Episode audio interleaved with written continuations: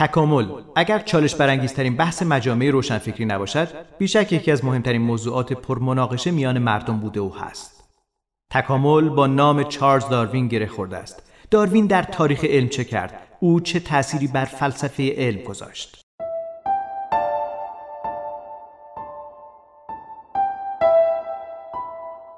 اگر بگیم که کوپرنیک انسان را از مرکز عالم خارج کرد داروین انسان را آورد قاطی سایر گونه ها کرد. نظریه تکامل پیش از داروین هم وجود داشت و دیگرانی دربارش صحبت کرده بودند. بعضی موجودات زنده بیش از موجودات زنده دیگه زاد و ولد می ما امروز روانشناسی تکاملی داریم. حتی توی علوم فیزیکی ما کیهان شناسی تکاملی داریم.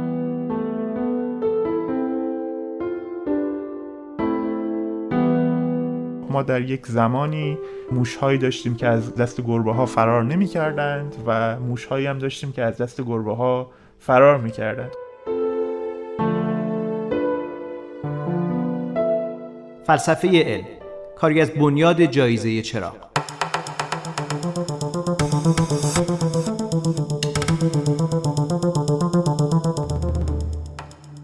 وقتی طبیعیدان انگلیسی چارلز داروین در آوریل 1882 و در 73 سالگی در خانه خود واقع در استان کنت بریتانیا درگذشت در اوج شهرت بود. اون در مقام واضح نظریه تکامل بر اساس انتخاب طبیعی علم رو دگرگون کرده بود و فلسفه مسلط عصر خودش بدل شده بود. نه در بریتانیا در سراسر جهان داروین پرآوازه ترین دانشمند و فیلسوف دنیا بود. هنگام انتشار خبر مرگش مطبوعات همه رو به حضور در مراسم خاکسپاری او در کلیسای وستمینستر فرا خوندن. به رغم تداوم تردیدها در باب عقاید مذهبی داروین همه به این نتیجه رسیدند که هیچ تکریم دیگری در خور مقام اون نیست. همگان از خرد و کلان جمع شدند تا در برابر دستاوردهای نظری حیرت انگیز دهها سال پژوهش توأم با شکیبایی و سختگوشی و عظمت و فروتنی این نجیبزاده انگلیسی بیمدعا سر تعظیم فرود بیارن در مراسم خاکسپاری آلی جناب فردریک فرار داروین را از نظر نبوغ علمی با هموطنش آیزاک نیوتون مقایسه کرد که آرامگاه ابدی داروین هم در همون کلیسا کنار مزار او قرار داشت. فرار این رو هم اضافه کرد که نظریه تکامل داروین با مفهومی متعالی از افعال پروردگار در جهان طبیعی کاملا همخونی داره. این نکته تایید کننده این بود که تشکیلات کلیسا داروین و نظریه اون رو فقط 20 سال بعد از انتشار کتاب معروف منشأ اموات در سال 1859 به رسمیت پذیرفته بود. کلیسا این بار تجربه گالیله رو تکرار نکرد و 20 سال بعد یکی از مهمترین نظریه های علمی تاریخ اندیشه رو تایید کرد.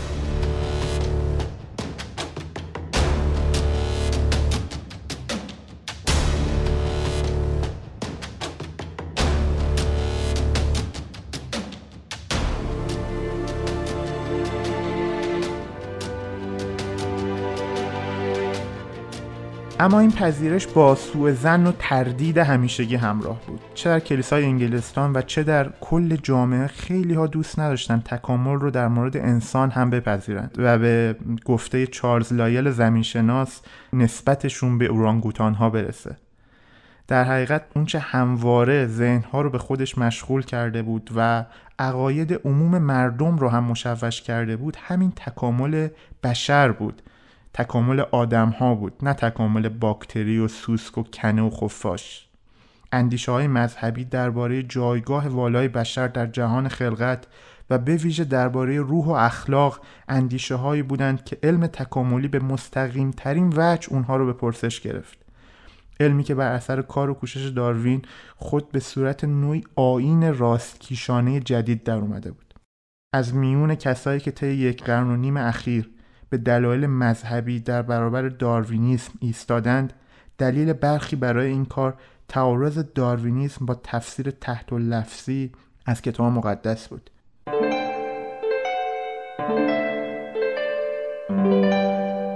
قبل از ادامه این اپیزود لازمه که منابعی که در این اپیزود استفاده می‌کنیم رو اینجا ذکر کنم. من در این اپیزود از کتاب معروف فیلسوف ذهن و فیلسوف تکاملی بزرگ دانیل دنت استفاده می‌کنم. کتابی تحت عنوان ایده خطرناک داروین Darwin's Dangerous Idea کتاب خیلی معروفی که سال 2004 دانیل دنت نوشته. از یک کتاب دیگه به نام علم و دین یا Science and Religion تامس دیکسون استفاده می‌کنم که از سری کتاب های Very Short Introduction آکسفورد که در حوزه علم و دین نوشته شده. کتاب بسیار معروف دیگه تو این حوزه وجود داره. اون هم با همین عنوان علم و دین که ایان باربور نوشته. و منبع پای ثابت این اپیزودها فلسفه علم سمیر اوکاشاست که در این اپیزود هم ازش استفاده می‌کنیم. همینطور از همه بیشتر از درس گفتارهای استاد عزیزم دکتر هادی سمدی استفاده می‌کنم در کلاس رویکردهای تکاملی به فلسفه.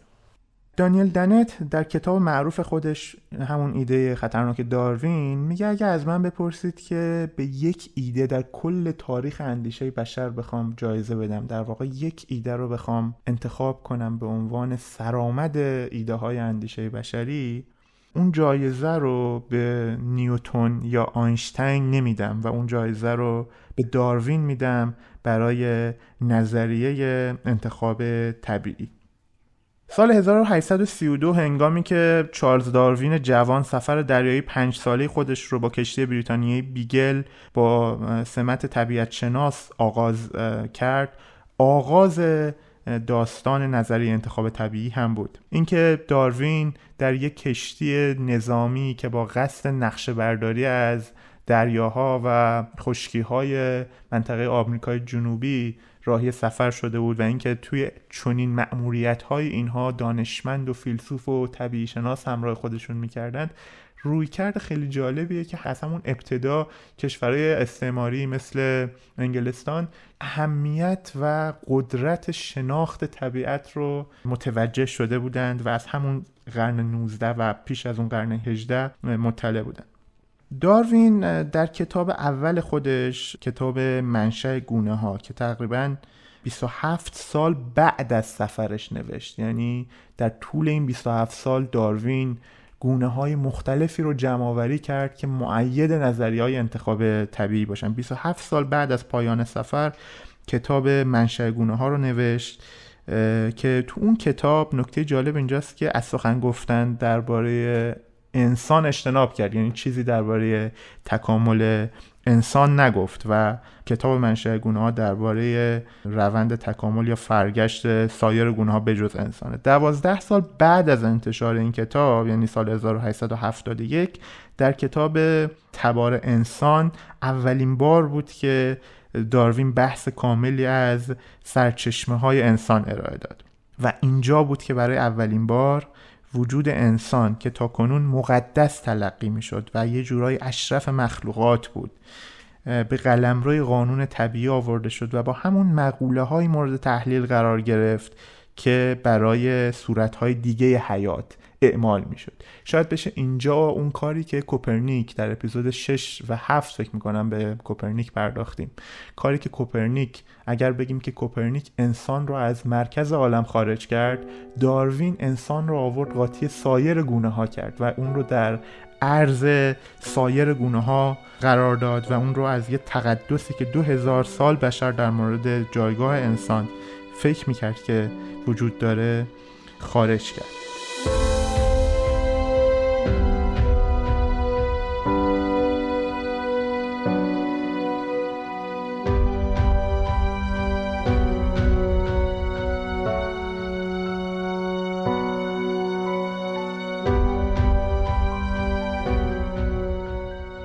داروین از منزلتی در زیست شناسی برخورداره که بیشباهت به مقام نیوتون در فیزیک نیست. هر دو نفر مجموعی از مفاهیم نظری و ارائه دادند که می‌تونست اطلاعات وسیعی درباره پدیده های متنوع از جاندار گرفته تا بیجان در طرحی یک پارچه و واحد جای بده. آرای علمی هر دو نفر به شدت بر دیگر حوزه فکری بشر تاثیر گذاشته بودند. طبیعت در اندیشه نیوتون یک مکانیزم و در اندیشه داروین مثل یک روند پویا تصویر شده بود. تو اندیشه داروین اولین بار بود که برهانهای خیلی جوندار الهیاتی مثل برهان نظم و برهان هدفداری که دوتا از مهمترین برهانها برای اثبات وجود خدا بودند با پرسش های جدی مواجه شده بودند. در زیست شناسی رویداد مهم کشف نظریه تکامل بر پایه انتخاب طبیعی بود. به خاطر اینکه نظریه تکامل پیش از داروین هم وجود داشت و دیگرانی دربارش صحبت کرده بودند. اما اینکه انتخاب طبیعی پایه نظریه تکامل باشه این اولین باری بود که داروین در همون کتاب معروف منشأ گونه در 1859 مطرح کرد. تا اون موقع باور عمومی این بود که خداوند گونه های مختلف موجودات رو اونطور که در سفر پیدایش اومده جدا جدا و دفعتا آفریده. اما داروین این نظر رو مطرح کرد که گونه های امروزین موجودات در واقع حاصل تحول گونه های گذشتند. حاصل یک تحول تدریجی هستند و این تحول از طریق انتخاب طبیعی رخ میده. انتخاب طبیعی چیه؟ انتخاب طبیعی وقتی رخ میده که بعضی موجودات زنده به سبب ویژگی های جسمیشون و همینطور تطبیق پذیری بهترشون با محیط یا اون چیزی که در انگلیسی بهش فیتنس گفته میشه در ادبیات تکامل بهش فیتنس گفته میشه بیش از موجودات زنده دیگه زاد و ولد می‌کنند. اگه این ویژگی های اونها به فرزندانشون به ارث برسه به مرور زمان تعداد این گونه یعنی در واقع افراد این گونه بیشتر و بهتر با محیط اطرافشون می‌تونن انطباق پیدا کنند و جمعیت افرادی که این انطباق پذیری رو بهتر ایجاد کردند بیشتر میشه. تحقیقات بعدی نظریه داروین رو تایید کردند و تقریبا همه مشاهدات حتی تا به امروز معید اون چارچوب اصلی نظری داروین هست. نظری داروین امروز به خصوص بعد از ورود علم ژنتیک تغییرات گسترده کرده. بعضی جاش اصلاح شده بعضی از بخشاش حتی رد شده اما شاکله کلی نظریه داروین که همون انتخاب طبیعی بود نظریه هست که تا امروز هم به قوت ادامه داره و عملا ستون فقرات دیدگاه زیستشناسی مدرن تبدیل شده. اما من پیش از این وارد جزئیات فنی نظریه انتخاب طبیعی و مبحث تکامل داروین نمی‌خوام بشم. به دو دلیل. هم این مبحث مبحث تخصصی هست که خارج از حوزه تخصصی و صلاحیت من برای صحبت کردن در مورد اون. و همین که شاید به یک پادکست مستقلی واقعا نیاز داشته باشه و مبحثی نیست که در یک اپیزود بشه به طور کامل بهش پرداخت. اما چیزی که می‌خوایم در این اپیزود بهش بپردازیم همان چیزی است که از اون زاویه به کار کوپرنیک و نیوتون و گالیله نگاه کردیم. یعنی می‌خوایم به این سوال پاسخ بدیم که داروین و نظریه تکامل چطور نوع اندیشیدن بشر رو برای همیشه تغییر داد. این سوال مهمی است که در این اپیزود می‌خوایم بهش بپردازیم.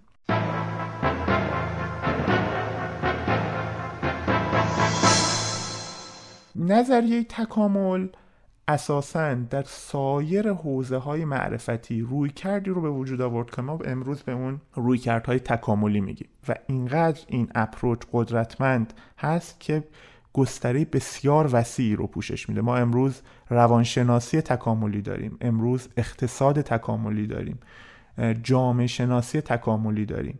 حتی توی علوم فیزیکی ما کیهان شناسی تکاملی داریم. افرادی مثل اسمولین کیهان رو با approach های تکاملی مطالعه می‌کنند. یا اگر بخوایم بریم توی حوزه تکنولوژی و مثلا علوم داده ما الگوریتم های تکاملی در data science یا علوم داده داریم. یعنی شما این رد پای تکاملی و نگریستن با عینک تکامل به موضوعات مختلف معرفتی رو در بخش های مختلف می‌بینید و این یکی از مهمترین پارامترهایی که نشون میده که تکامل چه نفوذ عمیقی در فرهنگ علمی ما تا همین امروز داره.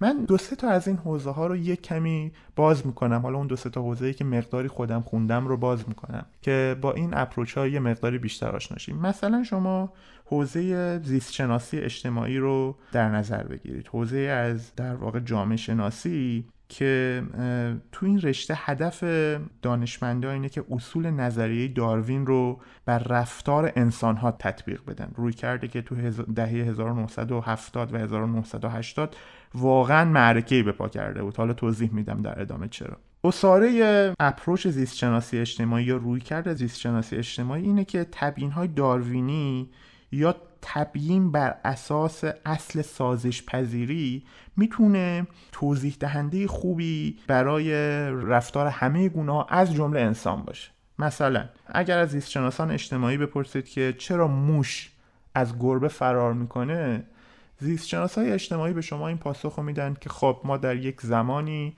موشهایی داشتیم که از دست گربه ها فرار نمی کردند و موشهایی هم داشتیم که از دست گربه ها فرار می‌کردند. اون موشهایی که از دست گربه ها فرار نمی کردن خورده شدند به مرور تعدادشون کم شد و زادآوریشون کمتر شد و ما امروز دیگه موشی نداریم که از دست گربه فرار نکنه.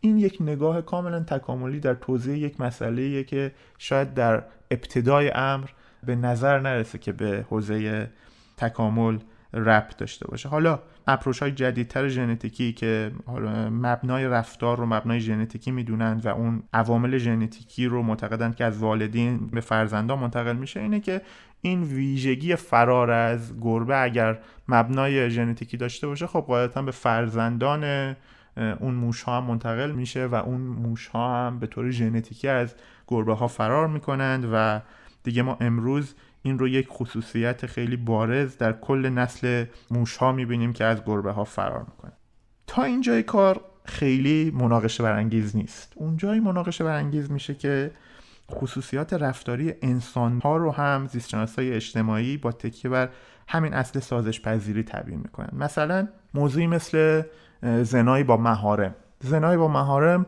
موضوعی هست که تقریبا در تمامی فرهنگ ها حرام هست و همه فرهنگ ها اون رو یک ناهنجاری اخلاقی یا حقوقی می‌دونند که برای اون مجازات های نسبتا سنگینی مقرر کردن. این به ذات خودش عجیبه. چرا عجیبه؟ برای اینکه ما می‌بینیم تو جوامع مختلف عادات جنسی متفاوت هست. مثلا ما تک همسری مرد داریم بعضی تو بعضی از جوامع تک همسری زن داریم چند همسری مرد چند همسری زن. خیلی رفتارهای جنسی متنوع و متکثره. اما تو همه این تنوع شما با یک رفتاری مواجه میشید که می‌بینید در همه فرهنگ ثابته. و اون هم حرمت داشتن زنای با محارم. زنای با محارم به معنای آمیزش جنسی با یکی از اعضای خانواده هسته ای اگر از زیستشناسان اجتماعی بپرسیم که چرا زنای با مهارم استثناعا یک رفتار یکسان در تمامی جوامع هست اونها به ما اینطور پاسخ میدن. میگن که فرزندانی که ماحصل یا ثمره زنای با مهارم هستن مشکلات شدید ژنتیکی دارن. به همین دلیل اینا به مرور نسلشون کمتر و کمتر دووم میاره و تا اونجایی پیش میره که ما دیگه زنای با مهارم رو یک پدیده بسیار کمیاب در جوامع مختلف می‌بینیم. و اگر بخوایم به رویکردهای اخلاق تکاملی روی بیاریم در واقع فیلسوفانی که با رویکردهای اخلاق تکاملی هم با موضوع اخلاق مواجه میشن میگن که اساسا چیزی که کمیاب باشه آن چیزی که شبیه نرمال نباشه در جامعه یک ناهنجاری اخلاقی محسوب میشه و اینطور میشه که ما زنایی با مهارم یک پیده غیر اخلاقی و بعد غیر قانونی تو فرهنگمون تعریف می‌کنیم. این یک اپروچ تکاملی بود در حوزه زیست شناسی اجتماعی. یا ما همین رویکردهای تکاملی رو در حوزه روانشناسی هم داریم. روانشناسی تکاملی یک حوزه هست که معتقده که بسیاری از رفتارهای انسان ریشه در عادات و احساسات و شرایط زندگی چند میلیون سال قبل ما داره و ما فقط 20 هزار ساله که بعد از دوره کشاورزی این مدل زندگی یک جانشینی رو اختیار کردیم. و مفهوم خانواده مفهوم مالکیت. زبان توسعه پیدا کرده مفهوم مالکیت توسعه پیدا کرده و به این شکل فعلی زندگی می‌کنیم. اما ما چندین میلیون سال ریشه های تکاملیمون در جنگل های ساوانا شکل گرفته و بسیاری از احساساتمون واکنش هامون به پدیده ها ریشه در اون ناامنی اون محیطی داره که ما تو اون محیط میلیون ها سال زندگی می‌کردیم. خب با این نگرش میان حوزه روانشناسی رو توسعه میدن و همه موضوعات روانشناسی رو با این عینک نگاه می‌کنند شما می‌بینید این رد پای تکامل تو تک تک حوزه های اندیشه بشری پیش میره. تو خود فلسفه ما معرفت شناسی تکاملی داریم. اخلاق تکاملی داریم. زیبایی شناسی تکاملی داریم. اپروچ های زیبایی شناسی تکاملی میان در این باره صحبت می‌کنند که این پدیده رو تحلیل می‌کنند که چرا یک پدیده هایی یا یک صوری برای ما زیباست. مثلا چرا در اکثر فرهنگ ها یک مردی که تنومند قد بلنده و عضلاتش بیرون زده یک زیبایی برای جنس مخالف برای خانم ها محسوب میشه؟ خب جواب تبیین تکاملش اینه که دو تا هدف مهم. طبیعت هر گونه ای دنبال اون هست بقا و تولید مثل. و وقتی که زنی از مردی بچه دار میشه مهمترین نیاز اون زن از مرد حفاظت از خودش و حفاظت از اون بچه هست. و مرد تنومندتر غذای بهتر می‌تونه گیر بیاره شکارچی بهتری هست حافظ بهتری از خودش و فرزندش هست و این تبدیل میشه به یک معیار زیبایی. و به خاطر بیارید تمام پدیده ها داره با این پیشفرض بررسی میشه که ما عاداتمون عناصری که اونها رو زیبا می‌دونیم ارتباط داره به عادات ما در میلیون ها سال قبل و نحوه زندگی ما در جنگل های ساوانا. یا اگر بخوایم مثال مخالف بزنیم برای مردان عموما تقریبا در همه فرهنگ ها باسن بزرگتر یه معیار زیباییه. باسن بزرگتر مستقیما با زادآوری ایمنتر ارتباط داره. خانم هایی که باسن بزرگتر دارن لگن بزرگتری دارند. و احتمال اینکه فرزند به سلامت از رحم خارج بشه احتمال بیشتری هست و این به مرور برای مردها تبدیل میشه به یک معیار زیبایی. در مورد تک تک پدیده هایی که معیارهای زیبایی هستند در واقع با اپروچ های تکاملی اونها رو تبیین می‌کنن. این یک خلاصه ای بود از در واقع اپروچ های تکاملی در حوزه های مختلف معرفت بشری.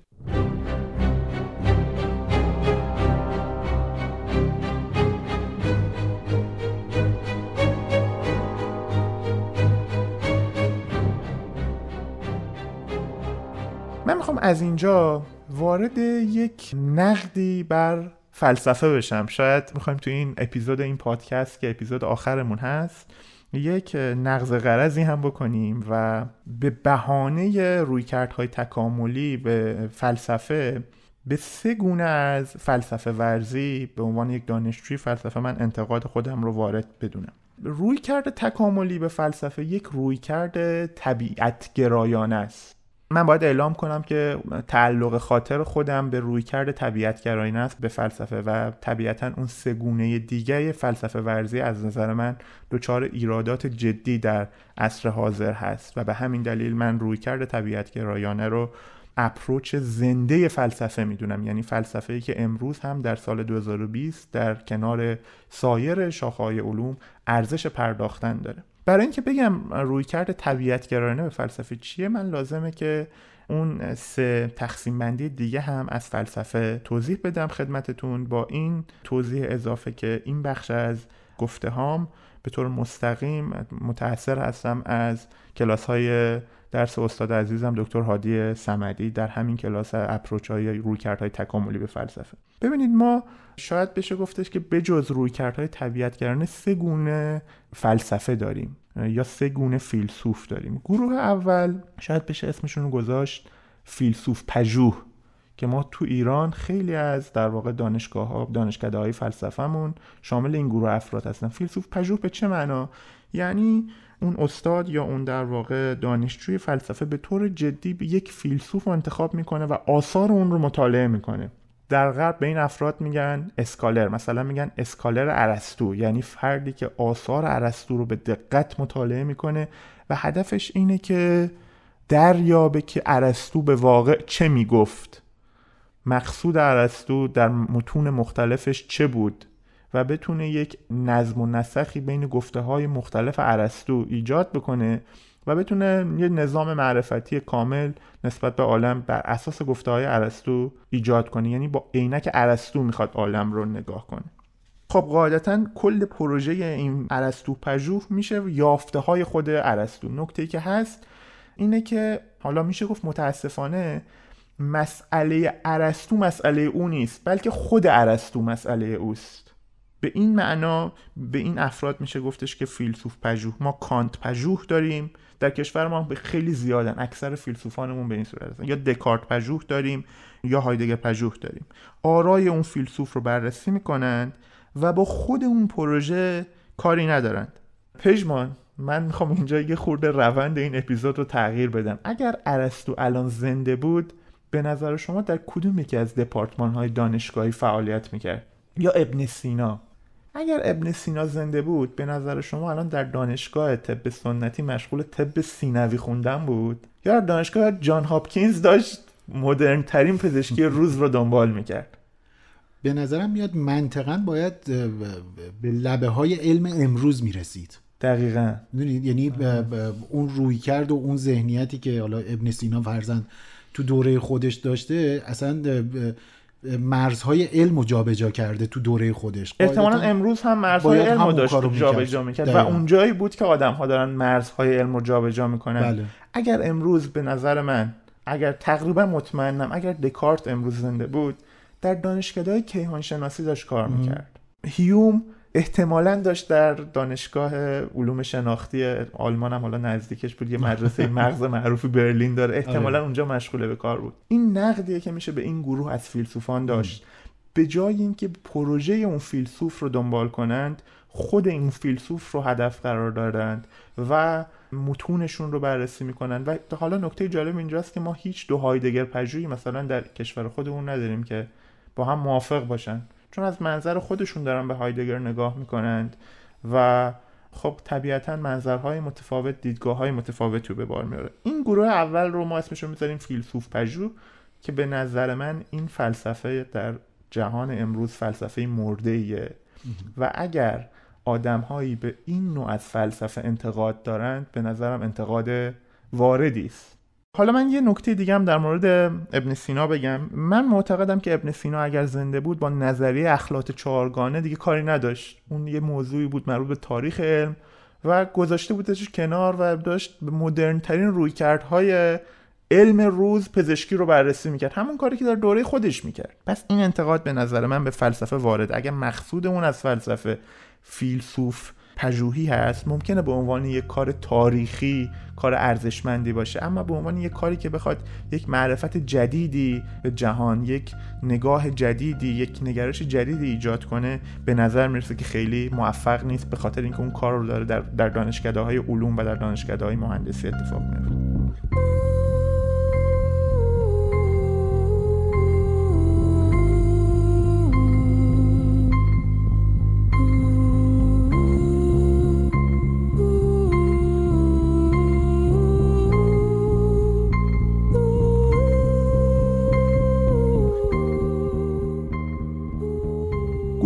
دومی از فیلسوفان هستند در حوزه analytical philosophy یا فلسفه تحلیلی فعالیت می‌کنند. به این فلسفه فلسفه جزیره یا فلسفه آنگلو ساکسون هم گفته میشه. فیلسوفان تحلیلی خب به حال ریشش به کارهای ویتگنشتاین برمیگرده و بعد جلوتر کارهای پوزیتیویست های منطقی و امثال راسل و فرگه که منطق ریاضی رو توسعه دادند و عملا فلسفه رو یک نوعی زبانکاوی یا تحلیل های زبانی از مسائل می‌دونند. تحلیل های زبانی و منطقی. فقط کارشون فلسفه زبان نیست اما تحلیل های زبانی و تحلیل های منطقی نقش بسیار پررنگی در فلسفهشون داره. کار اصلی اینه که تضادها رو در یک سیستم معنایی استخراج کنند و به یک ایزاه یا روشن کردن مفاهیم. روشن کردن مفاهیم تا بی نهایت یعنی اینها تعاریف کلمات دقت در بکارگیری کلمات بسیار براشون مهمه. نقد بهشون کجاست؟ شاید بشه با یک با مثال پاک کردن عینک. این نقد رو توضیح واضح تری داد. ببینید شما فرض کنید که عینکتون یک کثیفی و گرد و غباری روشه. شما عینک رو می‌خواید استفاده کنید که جهان پیرامون خودتون رو ببینید. اما مدام مشغول این می‌شود که این عینک رو تمیز و تمیزتر کنید. هدف اصلی که این عینک برای دیدن هست و فراموش می‌کنید و فقط به پاک کردن عینک می‌پردازید. در مسیر خود پاک کردن این عینک با آلودگی های جدید و غبار و گرد و خاک جدید مواجه میشید. هی میاد اونو پاک می‌کنید و این این پاک کردن رو تا ابد ادامه می‌دید. این کاریه که شاید فیلسوفان تحلیلی انجام میدن. بدون اینکه خیلی کاری به امور جهان واقع داشته باشند خودشون رو عجل بر علم و اتفاقات روزمره زندگی آدم ها و مشکلات واقعی آدم ها می‌دونن. اونها با گرمایش زمین کاری ندارن. اونها با نابرابری کاری ندارن. اونها با فقر کاری ندارن. با موضوع تجاوز کاری ندارن. با تبعیضای جنسیتی کاری ندارن. میگن که ما شعنمون عجله فلسفه باید بشینه تدقیق معانی کنه ایزاه مفاهیم کنه. خب این نوع از فلسفه ورزی هم به نظر من فلسفه ورزی زنده دیگه در جهان امروز نیست و شاید بشه گفتش که فلسفه ورزی قرن بیستم بود. البته هر همه اینها تا امروز هم ادامه داره اما اینجا دیگه نظر شخصی خودم هست. در اپیزود آخر با اجازه دارم یک کمی در مورد نظرات شخصی خودم به فلسفه نگاه می‌کنم با عینک خودم.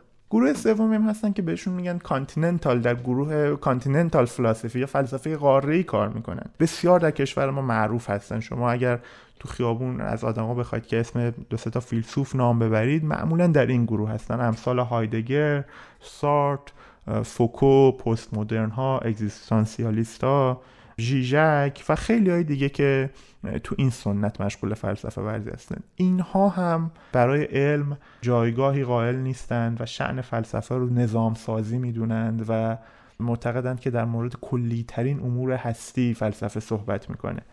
یک مشکل بزرگتری از فیلسوفان تحلیلی دارن و اون هم اینه که برای منطق و تحلیل زبانی هم جایگاهی قائل نیستن. از یه فیلسوف قاری اگر حالا از همشون نه دست کم از بخششون اگر بهشون نشون بدی که این یه بخشی از ساختار استدلالیشون حاوی تناقضه به شما پاسخ میدن که مگر قراره که استدلال ها تناقض نداشته باشه. و با این پاسخ در واقع ابزار هر گفتگو رو از شما می‌گیرن. یعنی اگر شما قائل به خود منطق و اصل امتناع تناقض نباشید تقریبا مسیر سخن گفتن رو بستی معمولا خیلی بیشتر از اینکه به علم نزدیک باشند به ادبیات نزدیکند. خیلی از آثار بزرگ ادبی دنیا محصول فیلسوف ادیبای فلسفه قاره مثلا کامو یا خود ژان پل سارت یا امثال اونها.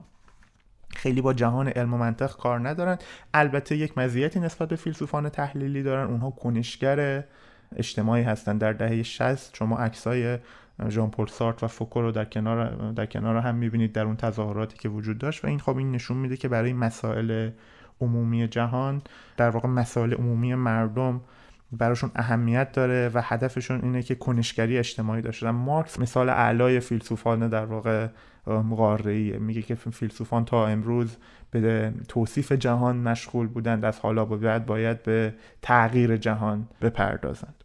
این سه روی کرد به فلسفه من به تمام افرادی که به فلسفه انتقادی دارند به فلسفه ورزی انتقادی دارند اصلا عبارت فلسفه ورزی براشون یک کلمه یه وقتای توهین آمیزه می‌خوان شعن یک حرفی رو پایین بیارن میگن داری فلسفه بافی می‌کنی از عبارت فلسفه بافی استفاده اگر مقصودشون این سه نوع فلسفه است من تا حدودی باهاشون همدلم. اما کدوم فلسفه فلسفه زنده دنیاست؟ همین فلسفه نچرالیستیک یا فلسفه طبیعتگرایی که رویکردهای تکاملی یکی از شاخه های فلسفه های در واقع طبیعتگرایانه است. فلسفه های طبیعتگرایانه جان کلامشون اینه که علم و فلسفه مرز قاطعی ندارند و اینها هر دو یک ابزار معرفتی هستند برای شناخت بهتر جهان و بهتر کردن جهانی که درش زندگی می‌کنیم. البته وقتی میگیم مرز قاطعی ندارند به این معنا نیست که اساسا هیچ تفاوتی با هم ندارن. نه اونها با هم متفاوتن اما نمیشه یک مرز قاطع کشید. یه پارادوکسی تو فلسفه وجود داره بهش میگن پارادوکس مرد تاس یا پارادوکس خرمن هم بهش میگن. به این معنا که وقتی که شما یک فردی مودار رو یه نخمو ازش بکنید کسی بهش نمیگه کچل. دو نخمو هم ازش بکنید کسی بهش نمیگه کچل. ولی از یه جایی به بعد اگه این تعداد نخها زیاد بشه از, از, از یه جای دیگه اون کچله. اگرچه معلوم نیست که اونجا کجاست اگرچه مرز قاطعی بین تاسی و مودار بودن وجود نداره اما ما بالاخره یه فرد کچل ببینیم می‌فهمیم که اون کچله و یه فرد مودار ببینیم می‌دونیم که اون موداره. مقصود اینه که درسته که مرز نمیشه گذاشت اما متفاوتن و قابل تشخیصن. رویکردهای طبیعتگرایانه نه فلسفه رو عجله بر علم می‌دونن نه علم رو عجله بر فلسفه می‌دونن. اونها معتقدند که باید از هر ابزاری برای شناخت بهتر جهان و بهتر کردن جهان استفاده کرد.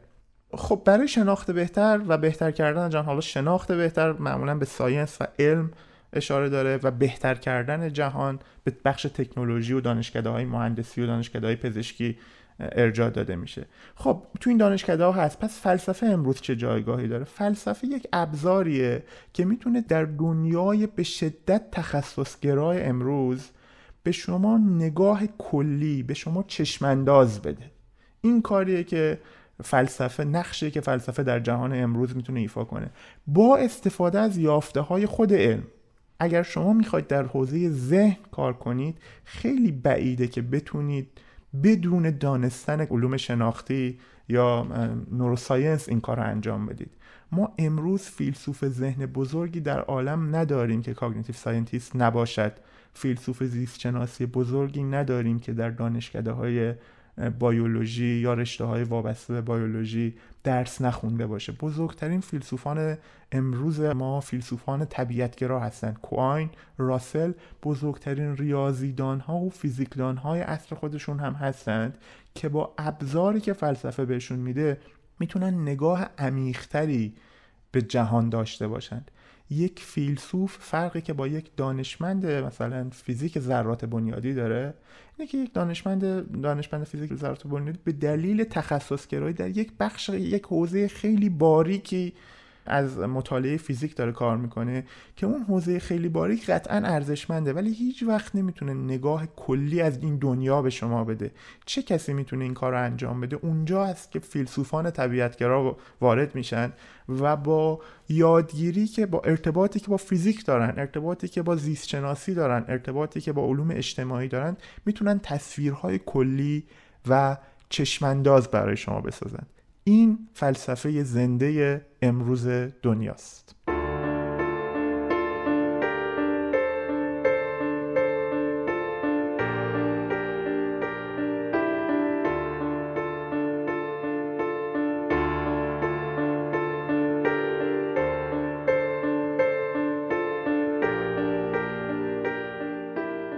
ممنونم همین اصلا این اپیزود آخریه چقدر چیز بود؟ چقدر جنبندیش خیلی درست به نظر می آمد و انگاری که همه آن چیزهایی رو که تا حالا گفته بودیم و شنیده بودیم و مرور کرده بودیم اینجا دوباره یه همگرایی براش ایجاد کردیم که بدونیم اصلا داشتیم راجع به چی حرف می‌زدیم. مرسی. خوشحالم این حستون. مرسی. سلامت باشی. مرسی. چند تا سوال. قاعدتا وقتی به داروین می‌رسه خیلی قصه ها به آدمیزاد نزدیک میشه. می‌دونی؟ یعنی مثلا ما وقتی راجع به نیوتن صحبت می‌کنیم خیلی همه چیز انگار دور از دسترس ما هستش با اینی که اثراتش تو زندگی روزمره ما نقش داشته. یه چیزی این این همیشه من زمانی که خودم تکاملم میخوندم نمی‌دونم زمانی که زیست شناسی رو با نگاه تکاملی نگاه می‌کردم جز سوال هام بود و متاسفانه تو دانشکده های زیست شناسی و علوم وابسته خیلی اصلا انگاری که ابزاری برای جواب دادن بهش نیست. به نظرم میاد اینجا جواب یعنی جاییه که میشه این سوال پرسید. ما وقتی که راجع به تبیین و توضیح یک پدیده ای از منظر تکاملی می‌پردازیم آیا توجیه نمی کنیم اون پدیده رو؟ خیلی سوال خوبی بود. یک اپیزودی ما باید می داشتیم در همین سیزن اول. اسم اون اپیزود باید می بود IBE Inference to the Best Explanation یا استنتاج به قصد بهترین تبیین. جواب شما آره است ولی همه علم این کارو می‌کنه. در تمام علم بخش مهمش ما داریم پدیده های رو تبیین می‌کنیم. آیا اون تبیین ها اثبات میشن؟ هرگز. آها. به خود داروین می‌گفتن که هاکسلی هاکسلی دوست و رفیقش بود و خیلی مدافع دو آتیشه نظریه داروین بود. چون خود داروین که آدم مرخوص به حیا و خیلی اهل بحث بله. و جدل اینا نبود. هاکسلی اصلا بهش می‌گفتن واقعا اینو می‌گفتن. می‌گفتن بولداگ داروین. یعنی اون سگی که میره هارت و پورت می‌کنه و جار و جندال. یعنی خیلی واقعا دو طرفدار دو آتیشه داروین بود. یه بار توی یکی از این نامه هاش به داروین میگه حالا ما که خیلی مدافع تروم هستیم ولی حالا خودت هم که می‌دونی تکامل بر انتخاب طبیعی که اثبات نمیشه کرد. داروین بسیار جواب هوشمندانه میده و در واقع اپروچ های امروزین فلسفه علم هم همینه. ما در علم هیچ نظریه هیچ وقت اثبات نمی شود از شما می‌پرسن از منم بارها می‌پرسن میگن مگه تکامل اثبات شده؟ من جوابم نه ولی هیچ چیز دیگه در علم اثبات نمیشه. شما همیشه به دنبال مدل هایی میگردید که بتونید پدیده ها رو باش تبیین کنید. بله. کدوم مدل رو انتخاب می‌کنه علم؟ مدلی که بهترین تبیین رو به شما ارائه میده. در فلسفه علم بهش میگن inference to the best explanation استنتاج به قصد بهترین تبیین. بذارید با یک مثال خدمتتون این IBU تو توضیح بدم اندکی. شما فرض کنید که ماشینتون رو پارک می‌کنین دم محل کارتون و میرید محل کار صبح یا یه دم یه اداره یه جایی بر میگردید می‌بینید که ظهر ماشین رو همون جایی که پارک کردید سر جاش.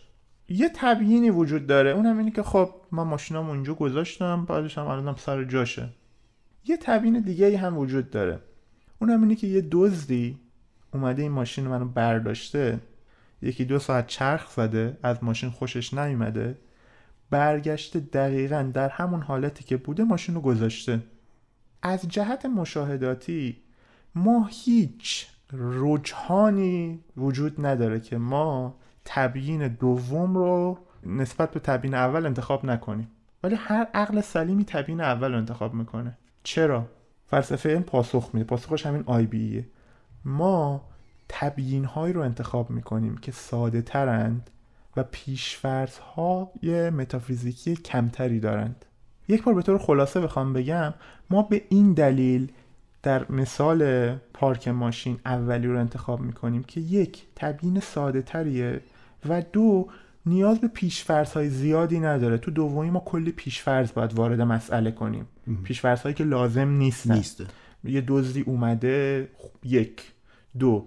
خوشش نیومده. سه. تصمیم گرفته برگردونه. چهار. تصمیم گرفته برگردونه دقیقا به همون, حالتی که که بوده. بوده. کلی کلی کلی مفروضاتی که لازم نیست. به این دلیل ما تبیین اول رو انتخاب می‌کنیم. کل علم همینه.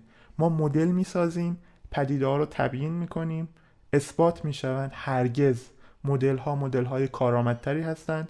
جهان رو بهتر تبیین می‌کنند و هیچ وقت هم تا ابد رایج نیستن. رایج نیستن یا تبیین در واقع درستتر اصلا ما تبیین درست و غلطی نداریم. یعنی همه اینا می‌تونن. درست باشن می‌تونن غلط باشن در زمان خودش. مهم بله. اینه که الان جواب سوالای من دقیقا. ما چرا تکامل رو انتخاب می‌کنیم؟ برای تبیین به وجود اومدن گونه ها چرا نظریه بیگ بنگ رو برای آغاز عالم انتخاب می‌کنیم چرا نظریه خورشید مرکزی رو انتخاب می‌کنیم چرا نظریه فوتوالکتریک رو انتخاب می‌کنیم به خاطر اینکه مدل رقیب کارآمدتری وجود نداره. نداره. اگر کسی کما اینه که کسی زمین مرکزی هم تا زمانی که رقیب کاملی نداشت اون و سوالهای جدیدی براش آره. ایجاد نشده بود و می‌تونه سوالها رو جواب بده تبیین کنه و درست به نظر بیاره. دقیقا یک کما اینه که همین امروز ما از زمین مرکزی داریم استفاده می‌کنیم. استفاده می‌کنیم در جاهایی که می‌تونه جواب بده داریم ازش استفاده می‌کنیم. بله بله. تکامل توجیه. همونطور که همه نظریه های دیگه علم توجیه. توجیه. خب ناکن من قاعدتا همدل تو هستم تو این قصه. دارم سوالهایی رو که می‌تونه ایجاد بشه رو دارم می‌پرسم. یه نظریه علمی که به قول صحبتی که الان کردیم درست و غلط نداره فقط تونسته تبیین بهتری بکنه ساده تر و هر چیز دیگه از این دست. مثلا مثل مکانیک کوانتومی مثل همین گرانش یا هر چیز دیگری از این دست. چه فرقی داره با مثلا اینی که من بگم که رد و برق زد بعد اون زیر یه اتفاقی افتاد مثلا یه موجود جدید مثلا چه می‌دونم تکشاخ اومد بیرون. اینقدر پرت به نظر امروز من. تو موضوع ببخشید این اینی که دارم میگم خیلی چیز نیست ها. خیلی دور از ذهنش بله. نکردم. و مثلا چه می‌دونم انواع و اقسام خیلی از نسبیگره های آره. فرهنگی همین رو میگن. آره، میگن اصلا آره. مثالش هم که شما مکانیک کوانتوم زدید دقیقا مثال هم همینه. معتقدن که ف- م- مکانیک کوانتوم یک روایتی از عالم. قصه شاه پریان هم یه روایتی آره. از عالم. بعد ما هم تو ایران خیلی ها که یه دو واحد فلسفه خوندن خیلی خوششون میاد. یه دلیل روانشناختی داره این خوش اومدن ما از این مدل دیدن. و اونم اینه که من زحمت نکشیدم مکانیک کوانتوم بخونم. اشکم در نیومده. سه بار با هشت نیفتادم مکانیک کوانتوم و بار چهارم با یازده قبول شم. معادلات هیلبرت. کلی پیچیدگی های تکنیکال داره که واقعا دشواره. بعد یکی اومده به من گفته که ببین نخوندی چیز زیادی هم از دست ندادی. ندادی. قصه شاه پریون خوندی حالم کردی. اونم که همینه خیلی فرقی ندارن. یه چند تا فرق کوچیک داره. شما با این میرید مریخ. با قصه شاه پریون نمیرید با این میلیون ها آدم رو دارید با نظریه های پزشکی مدرن درمان می‌کنید. یه بخشش کارآمدیه. اولا بله. اینا به شدت کارآمدن و به شما محصول تکنولوژی میدن. دو دارن تبیین علمی که به مزاق آی بی ای خوشمیاد به شما ارائه میدن. هستومندهای سوپر نچرالیستیک رو وارد تبیین نمی‌کنن. همون اول بگید که تو ذاتشه. اصلا لازم به توضیح سازوکاری نیست. لازم به اضافه کردن پیچیدگی های ریاضیاتی نیست. چرا فلان چیز اینجوریه؟ جواب اینه که خب آقا تو ذاتشه. تو ذاتشه. بله بله. یعنی این دو دلیل یک هستومندهای فراتبیعی وارد کردن هستومندهای فراتبیعی که خط قرمز تبیین های علمیه و دو کارآمدی وحشتناک بیشتر تبیین های علمی, علمی هستش. و موفقیت شگفت انگیزی که علم داشته. داشته. چون خیلی بحثمون طولانی شد من یه سوال دیگه بپرسم و این اپیزود رو به سلامت به انتها ببریمش. یه جایی راجع به این گفتیم که فلسفه به ما دیدگاه میده. انگاری که خیلی کلان نگرتر از علم هستش در بسیاری از موارد. ما در این میان یه دانشمندایی داریم که به نوعی داریم فیلسوف حسابشون می‌کنیم. یا به نوعی یا اگر بخوام توضیح درستری بخوام بدم اینه که انقدر تأثیر گذاریشون رو دنیای بعد از خودشون نه رو علم بعد از خودشون زیاد بوده که انگاری که جایگزین نقش یه فیلسوف شدن. مثل مثلا نیوتون مثل مثلا داروین.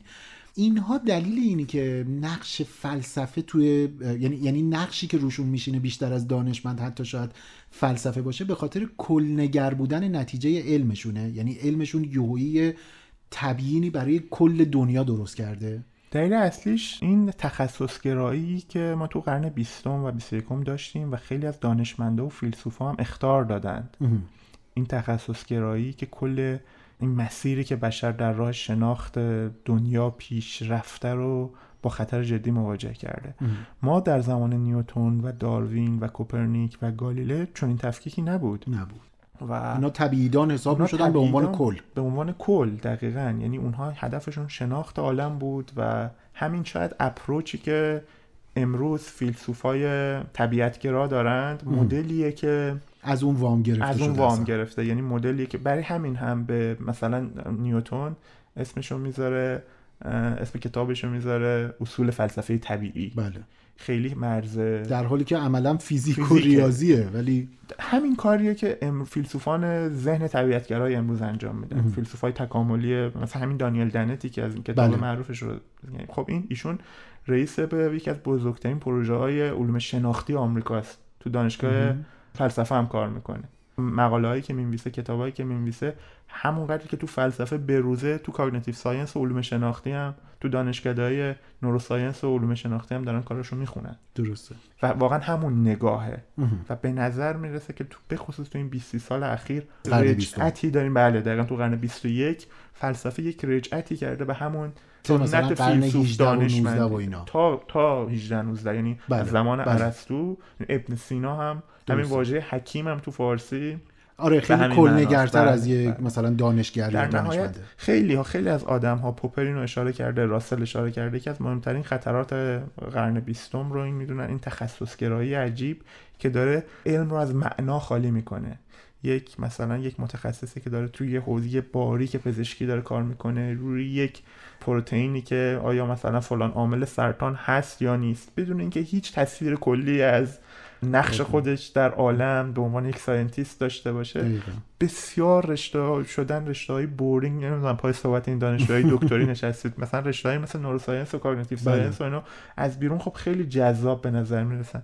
ولی وقتی با یه دانشجوی دکتری با یه دانشجوی postdoc که صحبت می‌کنی کلافه است. به خاطر اینکه در یک جای خیلی خیلی باریکی کوچیک از کل این دنیا داره. بدون اینکه هیچ احساس کار معناداری بکنه. آها. احساس نمی‌کنه که واقعا داره معنای جدیدی یک پیشرفت بزرگی. یعنی این فقط انگاری که یه تیکه کوچیک پازلی از یک ساختمون دنیای یک بزرگیه. یک آجر کوچیک حالا بله. اگه هم آجره بالاخره ساخته بشه یا آره. ناساخته چون خیلی هاشون ده ها سال کار می‌کنن به یه آجر, هم. نمی... نمی‌رسن حالا به فرض اگه موفق هم بشن البته یک تفاوتی هم داره به هر حال به قدری ما گسترده شده شاید افراد خیلی کمی باشن امروز پروژه های تحقیقاتی یا اون چیزی که برنامه های تحقیقاتی research program ها درسته جای اون آدم گنده ها رو گرفتن بله برنامه که در دلش صدها, صدها و هزاران دانشمند دارن کار مثلا وقتی پروژه شتاب دهنده اروپا سرن شما می‌بینید که برای کشف اون ذره هیگز بله. چهار هزار دانشمند مشغول هستن. دقیقا. اون اون کار بزرگ پروژه تحقیقاتی سرنه. یک پله بریم بالاتر.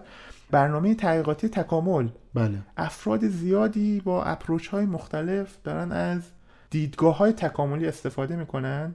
اقتصاد تکاملی، روانشناسی تکاملی، معرفت شناسی تکاملی، جامعه شناسی تکاملی. و در نهایت اون برنامه هستش که اون نگاه کلنگر رو ایجاد می‌کنه. و فیلسوفان طبیعت گرا شاید نقششون اینجاست که بتونن این بخش های مختلف ساختمون رو کنار هم بذارن. اون سیمان و ساروجیه که اینا رو به هم بچسبونه و یه تصویر کلی به ما بدن. بدن. فیلسوفانی که خودشون زبان علم رو می‌فهمن. بله. خودشون با علم در ارتباطن. همونی که در انتهای در واقع اپیزود من به عنوان فلسفه زنده ازش یاد کردم.